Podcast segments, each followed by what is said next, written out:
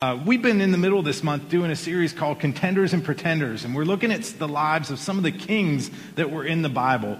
And uh, last week we, we talked about uh, the life of Saul and some things that Saul didn't learn, that didn't uh, change his life, and he ended up losing the kingdom because of it. And we've, we've encouraged ourselves by thinking, man, if God could do something and move in the land with those guys in charge, there's hope for us that He can still move in our lives regardless of what happens and what we do. And uh, there are things that are written in the Old Testament that we need to look at to be encouraged, to see truth, and to learn from in our lives. So that's why we're looking at these verses, uh, we, these stories. And today I want to share a little bit about King David. Uh, how many of you are familiar with the life of David?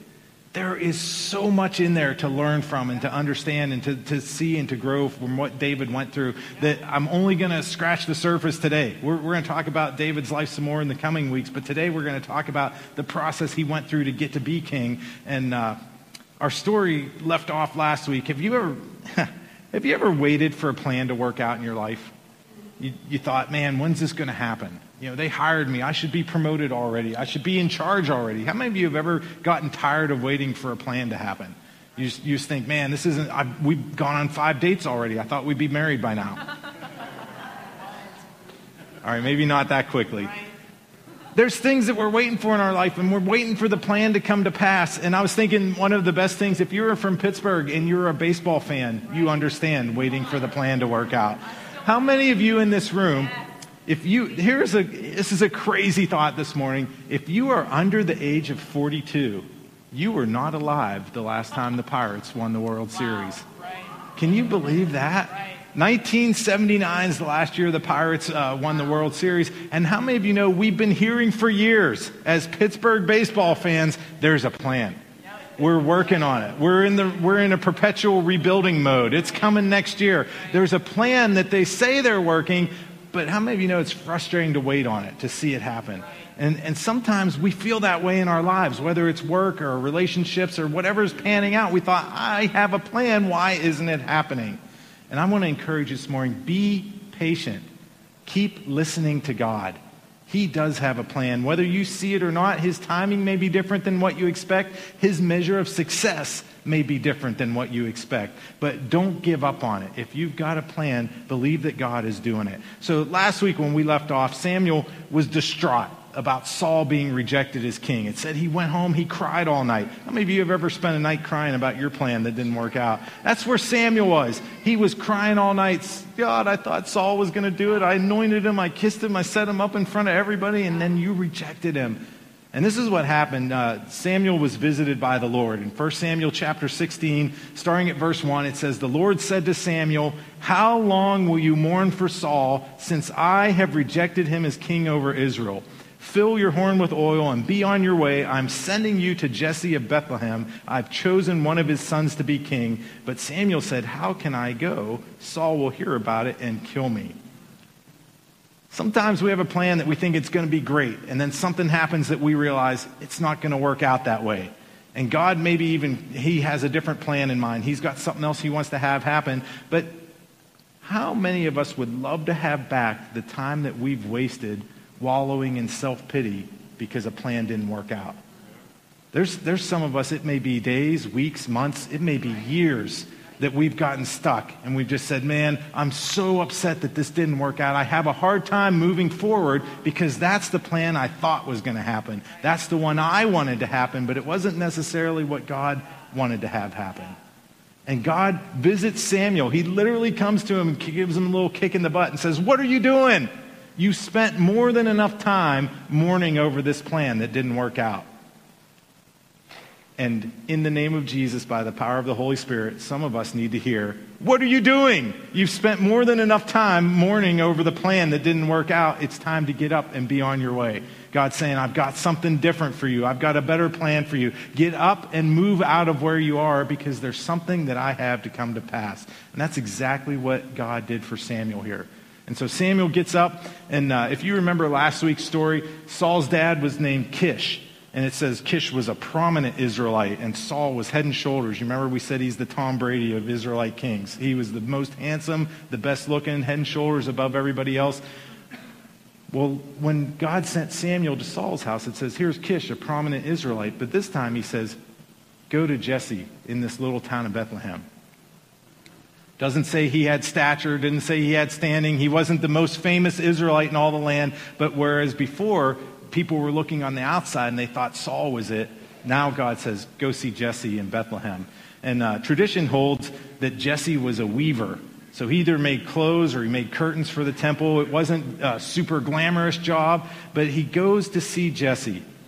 And uh, when God talks to Samuel and says, It's time to go see Jesse, he says, But, but God, there's still a king. Remember, remember his name's Saul? And if he hears that I'm going to go anoint another king while he's still king, he's going to kill me. Did you ever get worried or afraid of the old plan that you were trying to leave behind? when it was time to move into a new plan, or maybe you got saved and you're wondering, what are my friends going to think? The people that I used to hang out with, the people that I used to go to places that I don't want to go to anymore, what are they going to think about me when I start working this new plan that God has for me? That's, that's kind of where Samuel was. Hey, if, if Saul hears about it, if the people from the old plan hear what I'm doing, they're going to kill me. And God says, Don't worry about it. I've got this. And it's the same thing today. Don't be in fear of the old plan that, that didn't work out in your life or the plan that you made in your own strength or the things that you left behind. Don't be afraid of those things because God has something better for you. The old plan can't stop God's plan. Can we just say it that way? Look at your neighbor say, the old plan can't stop God's plan. We need, we need to know that. So God, God gives Samuel a cover story. He says, Take a bull with you, tell him you're coming to offer a sacrifice, tell him you're going to have a big meal and celebrate. That's why I was going to Jesse's house. I didn't know what was going to happen, I was just bringing a cow. And so he goes on his way, he meets Jesse, and he says, Jesse, have your sons get together. We're going to sacrifice, we're going to eat together. And here's, man, there's an amen for you. What's up, buddy? How many of you know part of the walk of faith that we're all on is God doesn't always give you all the details. He told Samuel, he said, Go to Jesse's house. One of his sons is going to be king. And that's where he left it. And sometimes we feel like that with God. He gives us pieces of the plan, but he doesn't give us the whole picture. We don't see all the details. But what God is interested in is take a step towards that plan. Just, just get up, do the part that you know. What's, here's, here's a great question to go back if you're having time with God this week and you feel like you've been stuck or you're wondering what's next. What is the last thing that you know for certain that God told you? And then take a step towards that. Because we sometimes we get impatient. We're, we're Americans. We have microwaves. We don't want to wait more than two minutes for something. And sometimes we get the pieces of the puzzle, and God says, just take a step. I'm not going to give you the rest of it till you get there. And that's kind of where Samuel was. He said, Go to Jesse's house. It's going to be one of his sons, but he didn't know which one. So Samuel has Jesse parade all of his sons before him. And I don't know, have you ever wondered what that looked like? Was it, was it like a Miss America pageant or something? Did they ask all of Jesse's sons, like, what do you want? And he's like, I want world peace. That's what's going to qualify me to be king. I don't know what it looked like, but he starts having this parade. He brings all the sons out before him, and starting with the oldest and the, the strongest, the biggest. And it says this in 1 Samuel 16 6. It says, When they arrived, Samuel saw Eliab, who was the oldest, the firstborn of Jesse's sons. And Samuel thought, Surely the Lord's anointed stands here before the Lord. I think in that moment, the firstborn walked past, and it kind of reminded Samuel of Saul. He's like, he looks great. You know, he's strong, he's older, he's part of the family business already. If they were weavers, he probably had on a really cool outfit that he had made. He was, he was in the family line, and he's looking at the outside thinking, this has to be the guy. We have a tendency to find a formula that worked once, and we keep trying to repeat it in our lives. Have you ever been on that treadmill? I did this this way 22 years ago and God moved. And so I've been trying to do that ever since and I'm not getting the same results and I don't know why. Can I tell you, God can't be boiled down to a formula. He, he has a relationship with us where he does things differently sometimes. That's part of knowing him and growing in who we are is we have to say, God, what are you doing now in this moment, in this season? And Samuel had looked at him and said, hey, you got to be the guy because you look just like the last guy. And Samuel needed to break out of his old mindset. Come on, here's a prophet, the man of God who talked with God and heard his voice. None of his words fell to the ground, and he needed to break some of his old thinking to move into a new season. And that's why I want to tell you you can't enter into a new season with old season thinking. Sometimes we, we just get thinking, oh, it's got to be this way all the time. I figured God out. If I do A, B, C, he does one, two, three. And it's not like that at all. And sometimes we need to change what's going on right between our ears. The Bible prioritizes renewing our minds because that's how we grow, that's how we change. Old thinking will get you stuck just as soon as anybody else. Thank you for that. You're right. Come on, there may be people around us that we're trying to blame. Oh, I'm stuck in this situation because they're doing this to me, or the boss is doing this, or they're holding me back. And sometimes it really is just, I need to change what's going on up here to move forward into what God has for me. So in 1 Samuel 16 7, uh, it says, The Lord said to Samuel, Do not consider his appearance or his height, for I have rejected him. The Lord does not look at the things man looks at. Man looks at the outward appearance but the Lord looks at the heart. Come on, here's the prophet of God. No matter how long we've walked with God, we still need to learn. And this is a teachable moment for Samuel. This is, this is an eternal truth in Scripture that still holds today and still works in our lives that God has a different way to measure what's important. He doesn't look at things on the outside, He looks at what's going on in our hearts. He looks at the inside of people, our motives and our understanding, what we're thinking, what we're doing, not just the outward appearance. People look on the outside. They think, oh, you would be great for this role. Look how awesome you look. And God's looking at what's going on in our hearts. And I will say that character growth will always change your external circumstances, but external changes first don't guarantee internal change and growth. I'll say that one more time, just slowly to unpack it whenever you decide, I'm going to work on what's going on in here, I'm going to set my heart towards the Lord, I want to grow, I want to expand, something changes inside, and then all of a sudden your circumstances will shift. Because you're different. God has grown you. Your faith has risen. Whatever, whatever it is He's working on and growing, something on the outside will change if you purpose to change what's going on, the inside. The opposite is not true. And that's where a lot of people get stuck is they think, I'm going to change my external circumstances first. I'm frustrated, so I'm going to find a change of scenery. I'm going to get a new job. I'm going to move to a different town. How many of you have known somebody that they've moved jobs, they've moved towns, they've done something different, and the same problems are at their new place? Why is that? Because the problems were in here. And when they moved, the problems went with them. And that's what I mean by that. External changes don't guarantee internal growth. There's something we have to work on in here first before we expect things to change. So Jesse starts having his sons come past. Eliab, Saul's, Samuel says, Oh, God's not choosing him. Let's get the next one up here. Seven times he has sons parade before Samuel, and none of them are the guy. Every time one comes out, the God says to Samuel, That's not him. Let's see who's next. In 1 Samuel 16 11, after all the sons that were there, all seven of them walked past, it says, Samuel asked Jesse, Are these all the sons you have? Can you imagine having to ask that question. You're, you're the prophet. You're the man of God. You told him, you gave him specific instructions. Every one of your sons, I want all your kids here. You're going to walk past me. It's one of them. And then the end of the line comes, and Samuel's like, Is that it? Not only can you imagine having to ask that question, can you imagine that question being asked of you? Oh, did I forget one of them? I've been. Uh, in my youth, I guess, you know, whatever it was, you're thinking, I didn't. Jesse fesses up. He says, There is one more. They're still the youngest, but he's out tending the sheep. David wasn't part of the family business. He wasn't there with the other brothers. He wasn't wearing the cool clothes or making curtains. He was out tending the sheep. Hey, we, we give him the dirty work. We give him the grunt work, and he's just a little runt. Did you ever wonder why Jesse didn't bring him out? What was, what was going on that when the prophet called him and said, Get all your sons here right now, that he didn't think to bring David? Well, this is not specifically in Scripture, but I'll give you some insight. There's rabbinic tradition holds that David was actually the product of an affair. That Jesse had had an affair outside of his marriage with his wife with, that produced those seven sons, and that's where David came from. That's what the rabbis and the scholars say. And so when, when you read a scripture in Psalm 51, like David saying, Behold, I was brought forth in iniquity, and in sin my mother conceived me, it puts it in a whole new light. Maybe he's not talking about all of the human condition, he was talking about how he got here.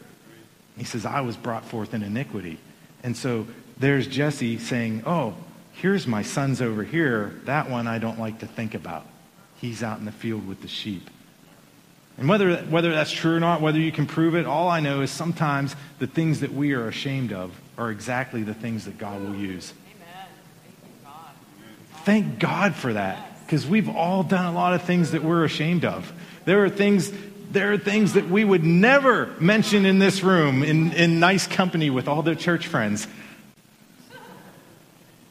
Hey, what's going on in your life? And all we talk about, oh, here are the great things. Here's how our marriage is great. The kids are doing wonderful. Oh, our job is fun.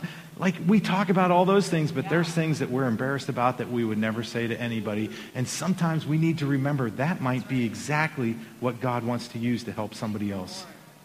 I'll, I'll guarantee that there are things that you have walked through in your life that somebody else might need to hear because it would encourage them. Don't stay in that place where you're embarrassed about. Ask God to help you overcome it, to deliver you, to get you out further and beyond where you are right now. But don't ever forget that place you came from. And in those moments, here's Jesse thinking, that's, that's the kid I'm embarrassed and ashamed of. And God says, that's exactly who I want to lead my people. He's a man after my heart.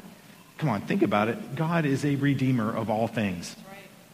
He's not just a redeemer of your past, or he's not just a redeemer of, like, oh, you know, that relationship I had that five minutes ago, whatever. Everything yes. in your entire life yes. that you've ever done, he is a redeemer, and he will use every bit of it. So it says in 1 Samuel 16 13, that, that clued in Samuel. He says, hey, we're not going to sit down. We're going to stand up until you go find David out in the sheep pen and you bring him back here. He's the one. Come on, think about that. He didn't even see him yet. And God said, That's the guy. All these other people walk past him, and Samuel's looking at the external stuff. He doesn't even have to see David, and God tells him, He's the one. Get ready to anoint him. And it says in verse 13 of chapter 16, As David stood there among his brothers. How cool is that? That you're getting honored in the middle of your family, that you were the runt, you were the outcast, you were the one nobody talked about, put him out with the sheep. In the middle of that group of people, God says, You're my chosen one. It says, as he stood there among his brothers, Samuel took the flask of olive oil that he had brought, and he anointed David with the oil, and the Spirit of the Lord came powerfully upon David from that day on. Then Samuel returned to Ramah. The prophet just went home. Like, there you go, you're anointed to be the king of Israel now. I'll see you later. Like, shouldn't we celebrate or don't I get to go to a palace now? Like, what's going to happen?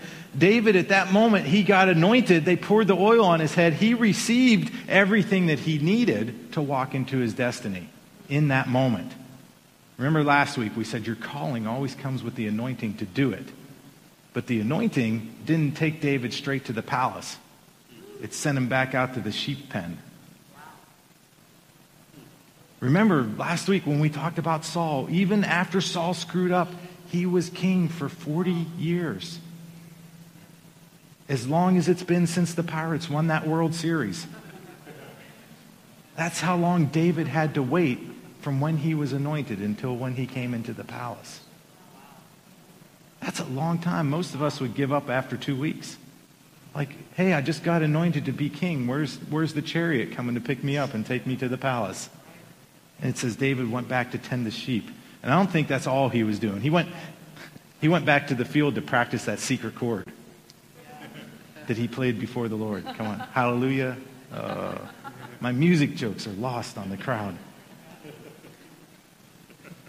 What was that secret chord anyway? He's like, Bring, and God's like, whoa. oh my gosh, we're getting so sidetracked right here. Come on, David had a word from God. You're going to be the king of Israel, but he didn't know the timing of God. And that's what trips us up a lot as Christians. We get a word from God. Man, the prophet came and he said something. Somebody in church told me this. This is my destiny. I know it. And we get out of timing because we try to force it and we're not patient to go through the process. Because I'll tell you, that's, that's part of the truth that's in this verse. Anointing doesn't bypass the process, it enables you to go through it. Because God wants to grow something in us. He wants to develop something in us. And it can be dangerous to put somebody in a position of being a king if they haven't been a sheepkeeper first. If you're not willing to do the stuff that nobody sees, if you're not willing to go behind the scenes, if you're not willing to lay down your life, life for people that can't help themselves, because that's really what sheep are. They needed to be led. They needed to say, here's a place to eat. Here's, I'll protect you from the dangers and the wolves and the bears. If we're not willing to do those things when nobody sees us, it's really hard to get put in a place where everybody sees you because we haven't gone through the process to let God work those character flaws out of us and to become people of integrity. Woo! Man, God, I was anointed to be king, and here I am. I'm still in the sheep pen. I'm still fighting off the lions and bears. I'm still suffering. It says that the Holy Spirit came upon David in power from that day forward. That's pretty cool because he's living in the old covenant when God hadn't poured out his spirit on all people yet. This, this would be like I'm going through life dry. I don't know what's happening. How do I even follow God? I can't do what I want to do. And then all of a sudden, the Holy Spirit comes upon David, and his life is supercharged. And it says that actually, when the Holy Spirit came upon David, when he received the anointing to be king, right after that, the next couple verses, it says, Meanwhile, the Spirit, the Holy Spirit, had left Saul, and he began to be tormented by an evil spirit. Thank God we live in the new covenant. That's not how the Holy Spirit works today. There's, there's no give backs. When God poured his Holy Spirit out upon you, he's not saying, oh, I need to give more to Tyler, so I'm going to take some away from Frank today. But back then, living into that, that covenant that they were in, Saul had been anointed to be king. When he disobeyed, he lost the kingdom, and the Holy Spirit withdrew from him. It says an evil spirit began to torment him from that day forward. And one of Saul's servants suggested, Why don't we get this guy David to come minister to you? Maybe it'll calm things down. He'll worship, he'll play his harp, and you'll be able to be at peace. Scripture doesn't say if Saul or his servants knew that David had been anointed yet. It doesn't say, oh, we, we heard word that Samuel poured oil all over you. But God's anointing will put favor on your life and open doors for you. And there are things, I believe, there are things we should expect to happen in our lives because we have the favor and the anointing of God on us. And I will say also that David wasn't sitting around doing nothing. When he got that anointing and they said, You're going to be king one day, he didn't go back and just say, Okay, all I'm going to do is be the best sheep tender I can be. Is that even a word? Sheep tender? Is that the right name for it? Shepherd? Um, this is what it says when the servants came to Saul. One of the servants said in 1 Samuel 16 18, One of Jesse's sons from Bethlehem is a talented harp player.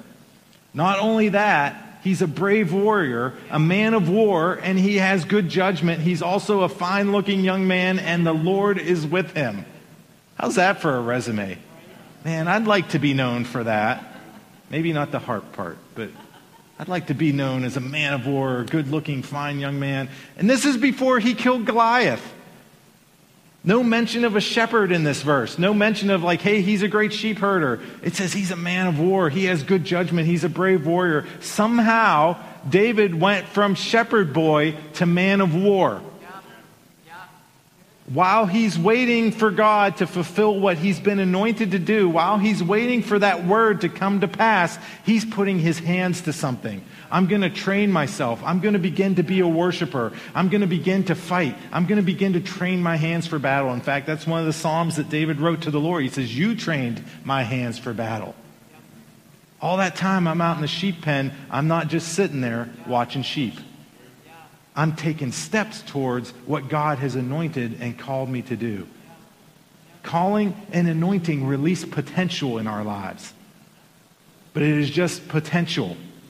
There are steps that I believe we need to take to cooperate with what God wants to do in our lives, what the Holy Spirit's wanting to do. When God gives you a word, take steps towards it to prepare yourself.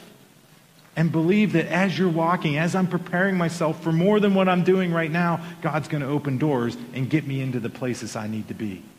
And that's exactly what happened. Saul sent for David. David came and played the harp. I don't know if he played Saul the secret chord or if that was just for the Lord, but he came and played the harp, and Saul's mind was at peace. It says the peace of God just settled back upon him. The evil spirit stopped tormenting him. And this is what happened. Saul wanted David to stay. He liked him so much. 1 Samuel 16, 21, it says, David went to Saul and began serving him. Saul loved David very much, and David became his armor bearer shepherd boy hiding in the field because his dad was too embarrassed to even bring him with the rest of the sons, became the armor bearer for the king of Israel. Saul sent a note to Jesse saying, Your son is so awesome. Can I keep him?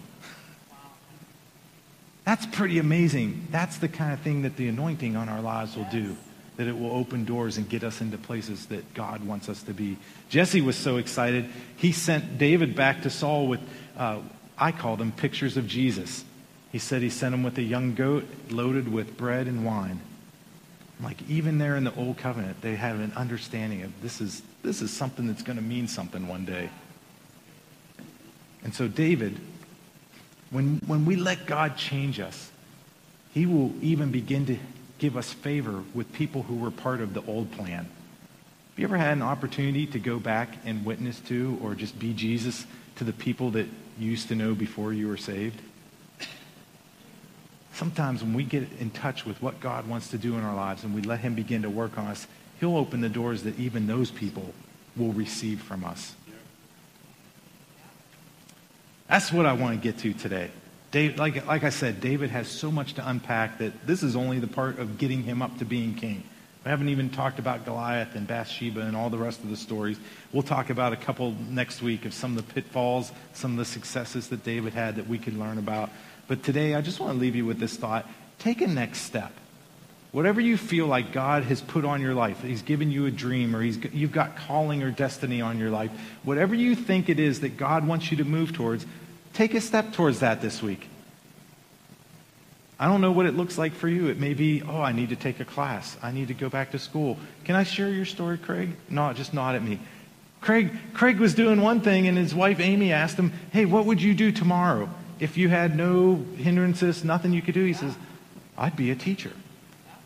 And then they had the conversation. Well, what do we need to do to make that happen? How many of you know you don't get to be a teacher? You don't get to change careers by sitting at home on your couch thinking, I'd like to do that one day. You have to take steps towards it. So he signed up for classes and went back to school. There are things all the time that God has in our lives that I want you to be here. I've spoken this over you. I've put this destiny on your life. I've declared these things over you. I've given you prophetic words, and we can't just sit back and wait we need to take a step towards what he has for us. So I'm just, I'm going to leave you guys with that. I encourage you this week, sit down, talk with God about here's the dreams, here's the calling on my life, here's what I think you want to move me towards, Lord. What's the next step that I need to do to cooperate with what you want to do in my life? How many of you think we could do that this week? That, doesn't sound terribly hard, does it? I got five, I got five hands in the room, so some of us will take that step this week, and then the rest of you will cheer us on. I think this is, that's a process that we should continually do in our lives. There, there ought to be seasons where we take stock of, Lord, how am I doing? Where am I on the place towards where you want me to be ultimately? And what do I need to do next to, to move towards that?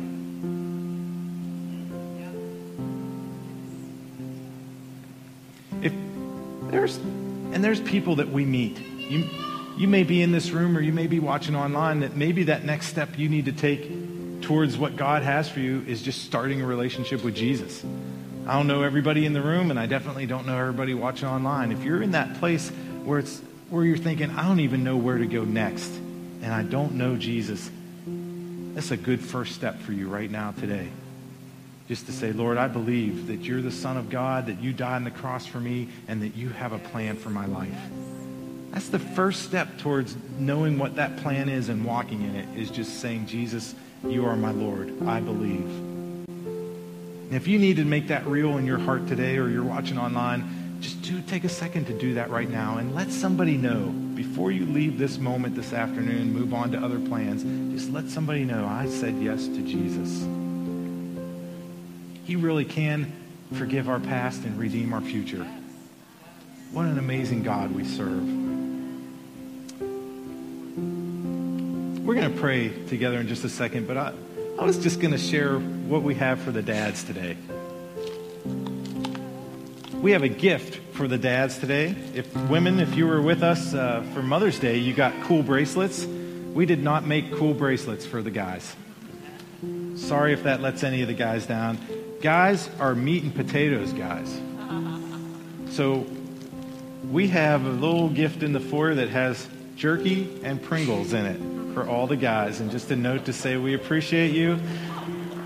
So on Father's Day, you can say you came to church and you got some meat and potatoes, and that's that's what we uh, we just want to bless you. And it's a small token to say we appreciate the guys in this room and who you are at New Life Fellowship, who you are in the communities and the families you go back to every day.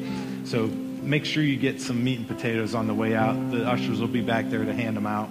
Let's go ahead and stand together.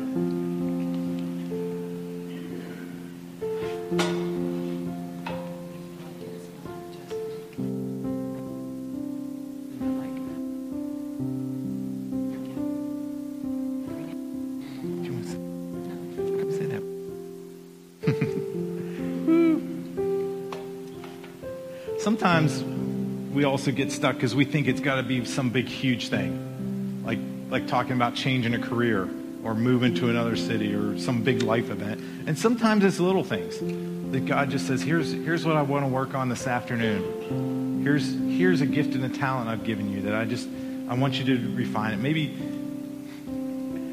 can I just say this? Here's, here's a great example. Maybe you felt in your heart for years, God's called me to play the keys and sing on the worship team, but you've never taken a piano lesson in your entire life.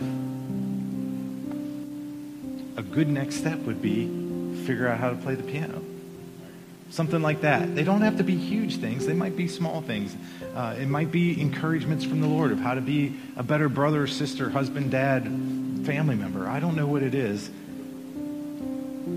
but don't discount God wanting to grow us, to change us, to move in our hearts and move us towards our destiny just because you think it has to be something huge.